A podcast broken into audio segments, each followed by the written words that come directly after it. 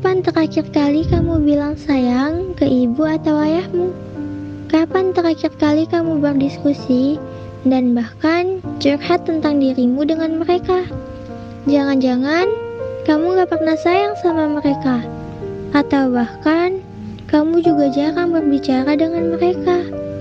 Aku yakin sebagian besar dari kalian akan menganggap hal ini terasa sangat asing untuk dilakukan, dan sebagian orang tua dari kita juga akan merasakan hal yang sama jika kita melakukan ini. Tapi yakinlah, jika kamu berhasil melakukannya, perubahan luar biasa akan terjadi antara hubungan kalian dengan orang tua kalian. Lakukan ini sebelum ada yang pergi meninggalkanmu, atau bahkan kau yang akan pergi meninggalkan mereka. Karena tak ada gunanya menyesal setelah salah satu dari kita telah pergi untuk selamanya.